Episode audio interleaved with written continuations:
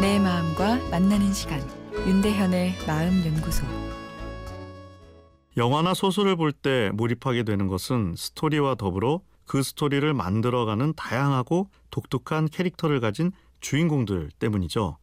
이미 수많은 캐릭터가 나와버려 시나리오나 소설 작가분들 이 새로운 것을 창조하기가 만만치만은 않을 거라 생각되는데요. 그런데 요즘 개봉한 한 영화가 기발한 캐릭터를 등장시켰습니다. 사람이 아닌 사람의 뇌 안에 있는 감정들을 성격화한 것이죠. 기쁨, 까칠함, 공포, 분노, 어, 그리고 슬픔입니다. 어, 영화 초반엔 기쁨이 리더입니다. 기쁨이란 여성만 내 머리 안에 있었으면 좋겠다는 생각이 드는데요. 좀 보다 보면 까칠함, 공포, 분노도 가끔은 필요하겠다는 생각이 듭니다. 기쁨이 긍정성을 부여해 삶의 의욕을 불러일으킨다면 공포, 분노, 까칠함은 인생을 살다 보면 툭 터져 나올 수 있는 위험 요소들을 피해가게 해주니까요. 길이 위험하면 공포를 느껴야 돌아가고 나를 해하려는 사람에겐 분노를 낼 줄 알아야 되고 뭔가 나랑 맞지 않는 음식엔 까칠한 태도를 보여야 하니까요. 그런데 슬픔은 거의 왜 있나 싶습니다.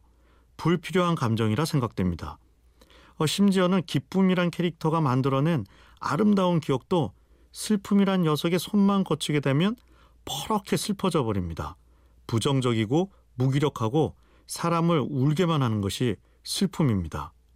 아, 그런데 반전이 있어 기쁨이란 녀석이 이 슬픔의 가치를 이 영화에서 알게 되는데요.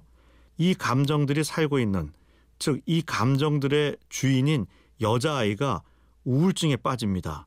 사실 우울증이란 진단명은 오해하기 쉬운 면이 있는데요. 그나마 우울을 느낀다면 정말 심한 우울증은 아닙니다.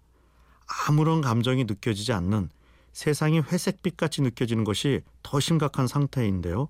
어, 이 아이가 이런 무감동에 빠지고 무언가를 느끼기 위해 가출을 하는 상황이 벌어지죠. 어, 그때 기쁨이 슬픔에게 도움을 요청하고 슬픔의 역할로 주인공은 다시 가족에게 돌아와 긍정적인 사랑을 회복하는 것으로 끝났는데요. 그럼 여기서 슬픔의 결정적인 역할은 무엇이었을까요?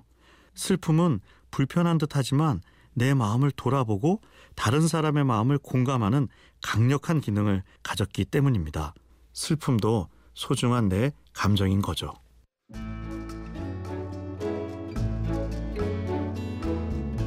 윤대현의 마음연구소 지금까지 정신건강의학과 전문의 윤대현 교수였습니다.